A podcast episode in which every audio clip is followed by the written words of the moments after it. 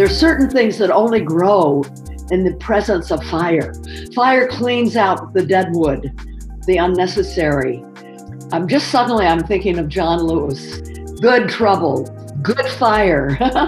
There's good fire. People are feeling very awoke and ready and motivated to do something. I have never in my eighty-two years seen or felt anything like this. Jane Fonda has, in her own estimation, lived an extraordinary life. She was born in New York City in nineteen thirty-seven and has starred in nearly fifty films since making her debut in nineteen sixty.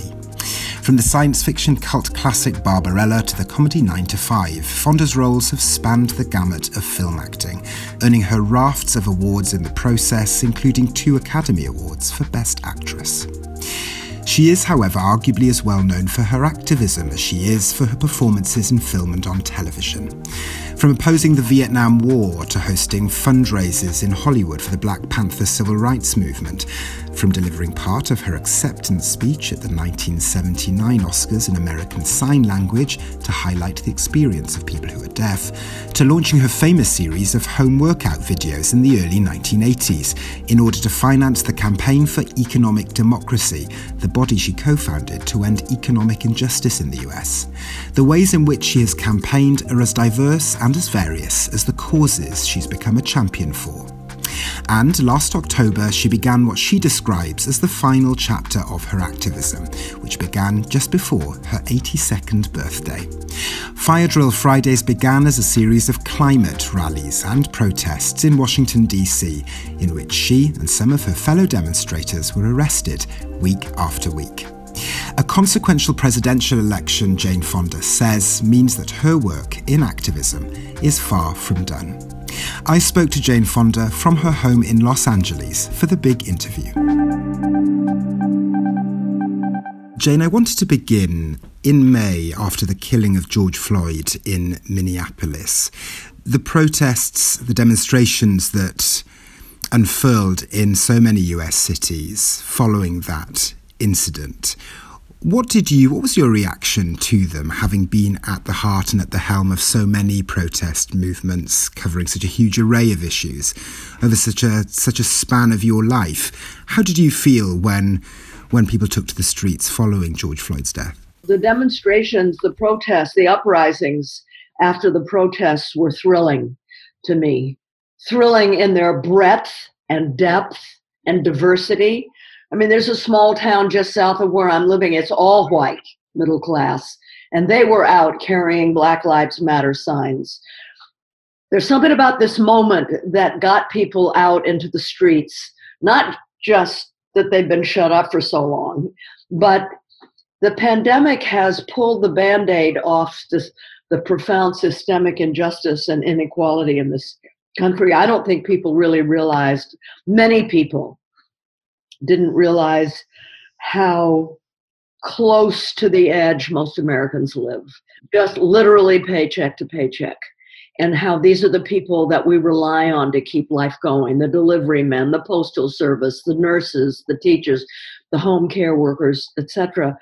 And there's been a new appreciation, I think, of the need to address inequality and the need to create good jobs where people in the United States, the fact that so many people live in constant anxiety that they won't be able to feed their family, that's inexcusable in this country. And things have only gotten worse as neoliberalism has been at work here in the United States.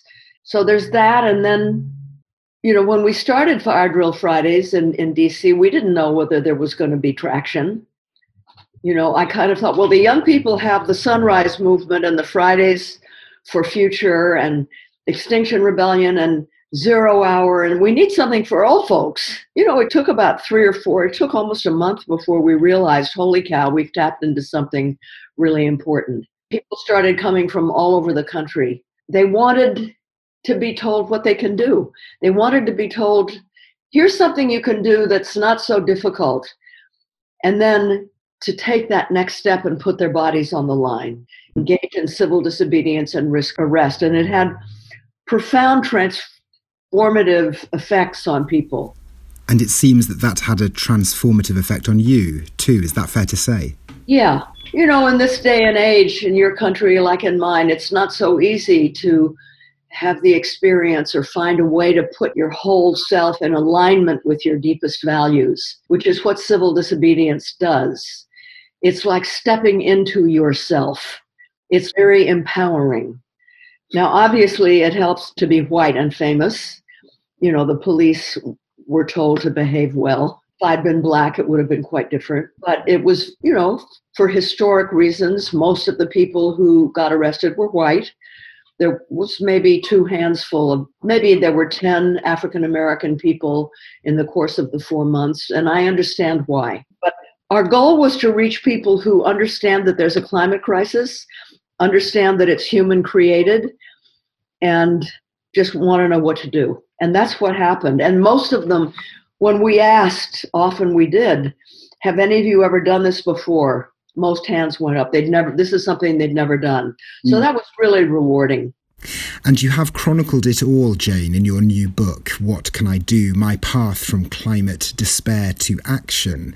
And I thought, Jane, at the, the very beginning of the book, you described the moment when a police officer during that first Fire Drill Fridays gathering uh, finally puts your hands behind your back and uh, ties them together with some white plastic handcuffs. Could you recall that moment for us and, and the sensation you had about how the, the inner motivation you'd had for Fire Drill Fridays was now translating in a very physical way? Well, I have been handcuffed before and put in jail before, but they were metal and I was younger. Now I'm almost eighty-three, and they were white and they were painful, and they put my arms behind my back, and I have shoulder issues. So, it, you know, it was hard, but I knew why I was there. I knew what I wanted to accomplish. I knew there would be a lot of press coverage, and my goal was to, you know, people were going to say, well, my God, she's eighty-two, and if she can do that, I can do that kind of thing.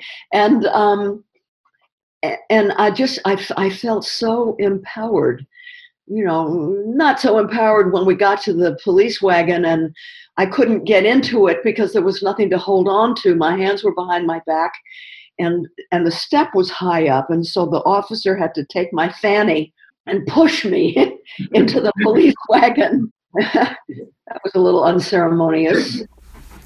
And this moment, like the one that you're drawing attention to through Fire Drill Fridays, Jane, the idea of of losing and putting all ceremony to one side is perhaps the least you can do. Is it fair to summarize it in that way? I wanted to turn eighty-three, or no, I wanted to turn eighty-two in jail, and I missed it by a day. They wouldn't put me in jail again. They did it once, and they arrested me four more times. And then I got arrested again, and I was told if I did, I'd be put in jail, but they didn't do it, because I knew that it would get a lot of attention. And the reason the attention is important is I don't need attention for me personally, but that it makes people realize the urgency of the climate crisis. So little time, ten years to cut our fossil fuel emissions in half, which is an awesome, unprecedented task. Yeah. And are people listening? I would say so, as if we have grown. From, I mean, the first Friday we had fifteen people arrested. The last Friday in D C we had three hundred fifty people arrested. Um, last Friday we had six hundred thousand people following us mm. on social media. And it keeps growing, and thousands of people are signing up to be volunteers. And what do we have them do? Well, we have the ability to read. We know who's been purged from the polls. And we can re-register them, number one. Number two, we can remind people of the importance of making a plan to vote. So we're registering people. We're specifically targeting, in some states, the Lat- Latinx community. We have people writing postcards to ten associates or colleagues. Or um, we're doing things to help people talk to climate deniers about why this isn't a crisis, and people are asking for more. I feel hopeful myself. There's been lessons learned in the pandemic as well that pertain to the climate crisis. First of all, the need for a strong federal government. You know, for since Reagan, there's been a, billions of dollars spent to try to convince the American people that big government is bad, the very people who need it the most. Big government is bad. Well, we need government, and we need it, number two, to be a prepared big government that has the capacity and the resilience to address things like pandemic and the climate crisis. And then listen to experts, listen to the scientists. Those are three things that pertain to the climate crisis too. I was speaking to an activist in the U S recently who described the current protest moment in the United States as one of, of two angers. An anger at the inequality, the systemic injustice, and another anger that just seems to want to sort of thwart any progress, that wants to cause damage, apparently for damage's sake. What do you make of this idea of, of two angers, and how healthy is that for a for a society like the United States? Yeah, it does feel like an angry time, but there is toxic anger and then there's healing anger, just like there is destructive fire that can burn Australia, that can burn the Amazon, that right now is burning Northern California and my beloved Big Sur, the very place where I made the fateful call to to Bill McKibben and Naomi Klein and Annie Leonard is now having to be evacuated because of the fires. There's the bad fire, but then there's good fire. There's certain things that only grow in the presence of fire after mm-hmm. fire has passed. Number one, number two, fire cleans out the dead wood, the unnecessary. I'm just suddenly I'm thinking of John Lewis. Good trouble, good fire. There's good fire. People are feeling very awoke and ready and motivated to do something. I have never in my eighty-two years seen or ex- felt anything like this. And it's very beautiful and encouraging. And does that feel like a unique feeling for someone like you who has seen so many and been involved in so many chapters of social upheaval over the past six decades or so? It does. It feels like a turning point. You know, the notion of intersectionality, that word which was put out into the universe by Kimberlé Crenshaw and seemed only a year and a half, two years ago as very, I don't know, inside and rhetorical. Now it is being lived. It is being lived. People understand that all these, the mentality that created the climate crisis, the colonial, misogynistic, sexist, xenophobic mentality that the earth is just ours to use. It's an endless pit for our wastes. We have the right to exploit it like we do women and indigenous people and people of color. These are all connected, all these things. And the solutions are interconnected as well. And people just get it. And the solutions are so duh, you know, creating a sustainable clean energy future creates millions more jobs than fossil fuel industry does. And, you know, what we just have to do is make sure that the fossil fuel workers get trained and paid properly so mm. they can fill those jobs. There's so many unemployed people in the U S now. They can be trained to do these jobs. There's so much that's needed. There's going to be more pandemics coming, and there's going to be massive climate disruptions. And our country is totally without resilience, whether it's our sewage systems, our dams, our roads, our bridges, our healthcare system. We are not prepared. So one of the things that we are ready to do the minute, please, God, please, that Joe Biden is elected, is to force him to create resiliency in this country. That's what has to happen. And I realise it's a fairly precarious business to ask people to gaze into a crystal ball, but do you feel, given your campaigning and your activism and your support for Joe Biden, do you feel that he can win? Yeah, I think he absolutely he can. I think there's trickery, there's defranchising going on. It's, you know, he, Trump is making it as hard as possible for people to vote. But people are so angry about that, that they're finding all kinds of ways to do things about it. You know, like they were trying to neuter the Postal Service. Well, people just rose up, you know, and I don't think they expected how much people love the post office. And are fighting to save the post office. It's really, it's just at the drop of, at a moment's notice, eight hundred protests all across the country.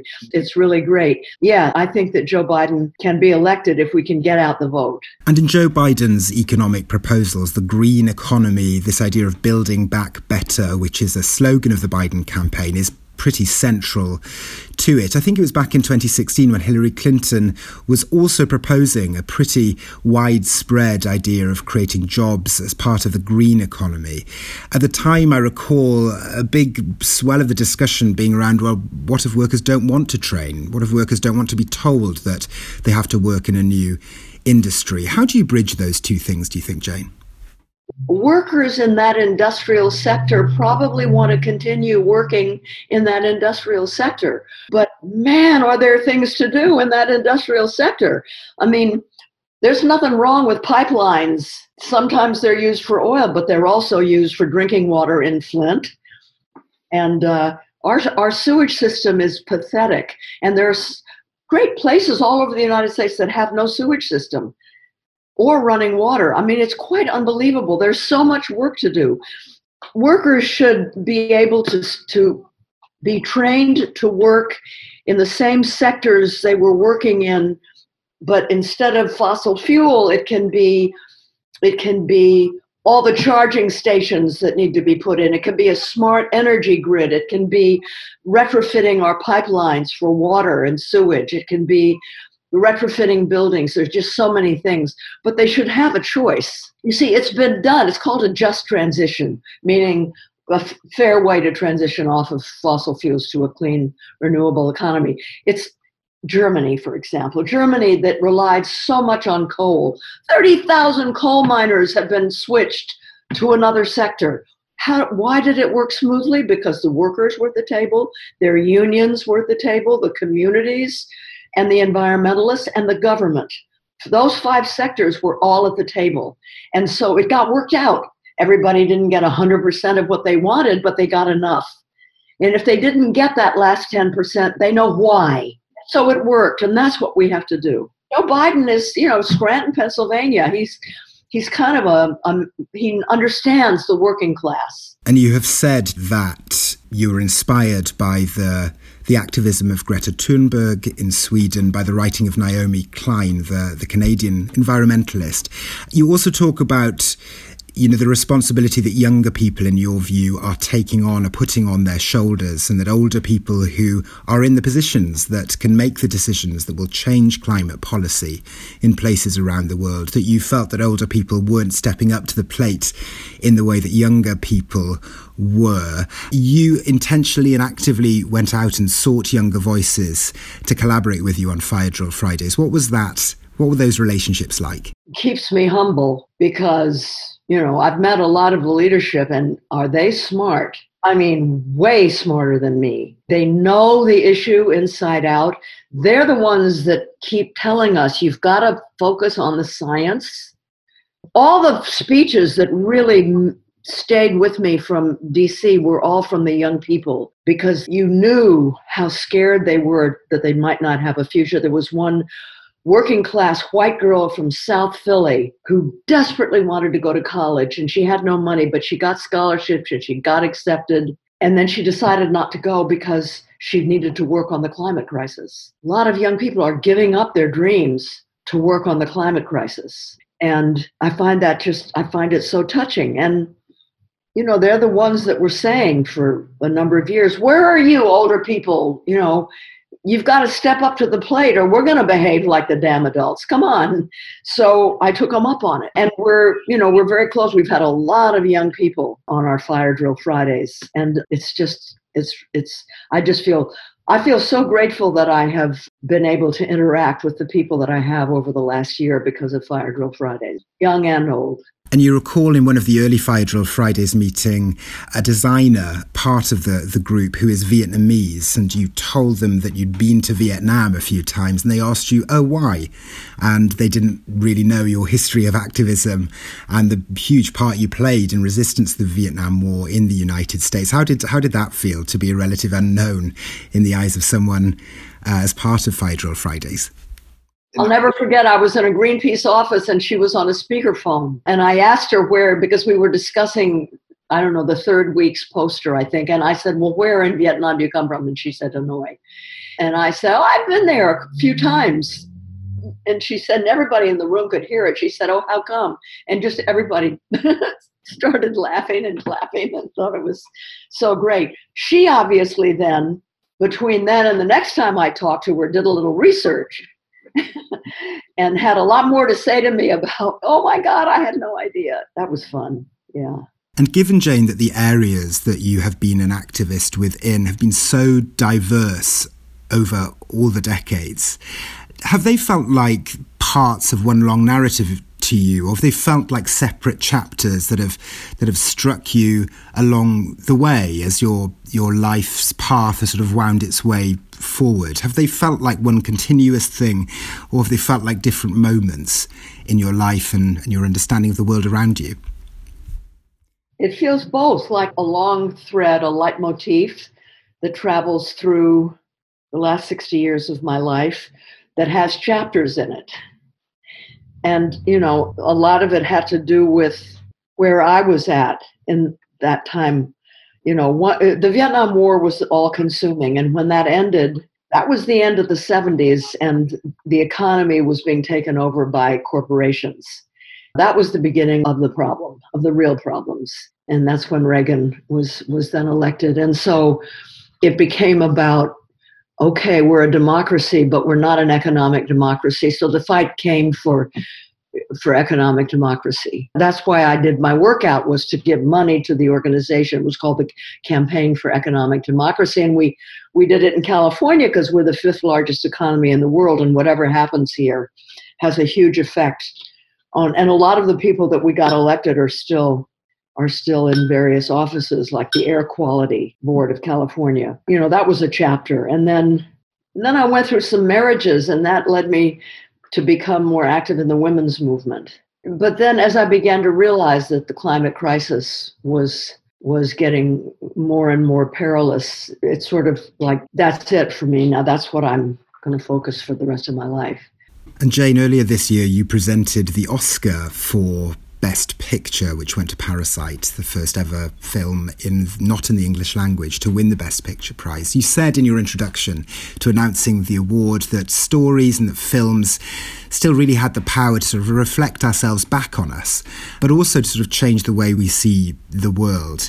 There's a really beautiful romance to that idea, but I wonder if that is still something you believe about the art of filmmaking. Films and television. God, I've just been watching all twelve episodes of I May Destroy You, you know, and Insecure. And I think that television and films can have a huge impact on people. It creates our consciousness.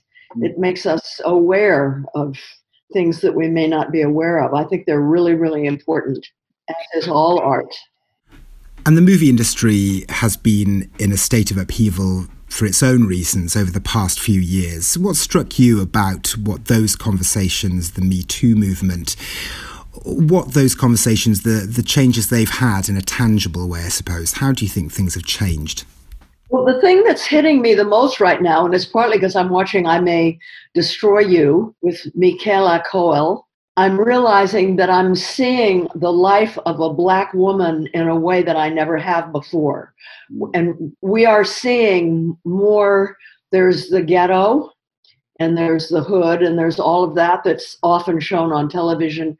But the kind of striving lower middle to middle class Black men and women, where they live, how they live, how they think. Wow. I mean, I'm just, you know, amazed how often they talk about white people. Yeah, don't bring any white people around here, or don't, you know. It's interesting as a white person to watch it, and I completely get it, and I really appreciate it, and I'm just learning, I'm learning a lot about about Black culture that's different than what I've learned before. That's one thing that's changed. The Me Too movement has had an effect. Guys seem still ready to whip it out. I don't know why, where they get the idea that we're just longing to see their their rig, but that continues, and people are having to pay the consequences now, which is really, rate. You know, I've fortunately, I started about twenty years ago to become proficient on social media, so I'm grateful for that. My my friends my age aren't always too proficient on social media, so I'm very, very happy with, I love social media. I don't follow anyone. I don't read anyone else's stuff. I just do my own, and I'm really happy doing it. And Jane, our time together is is almost drawing to a close, but I wanted to ask whether you ever look back and try to measure the impact of your activism. How do you say or see how your activism, the things you protested for, the changes that have been wrought by that? Do you ever try to measure them after all these years? Well, I don't measure it, but when I'm made aware of it, I'm impressed. And you know, when I really became aware of it was the last time I had a, I did a book tour. It was for my memoir. And I really put a lot of time, and I went to Des Moines, and I went to Waterloo. I went to, you know, little towns and cities, small cities like that. I went all over the United States. And it was fascinating because it was mostly women, and they would line up, and one would say, "Oh my God, I love Cat Ballou so much." And then another, the next one would come and say, "You helped me get over my mastectomy with your workout. That really changed my life." And then another one would come and say, "I marched with you in San Diego on September seventh. Do you remember?" And so I realized that I've impacted people in, in so many different ways, culturally, physically, and politically. And that made me feel, I mean, really good. I mean, it's nice to be able to reach your old age realizing that you've You've managed to have impacts in a lot of different ways.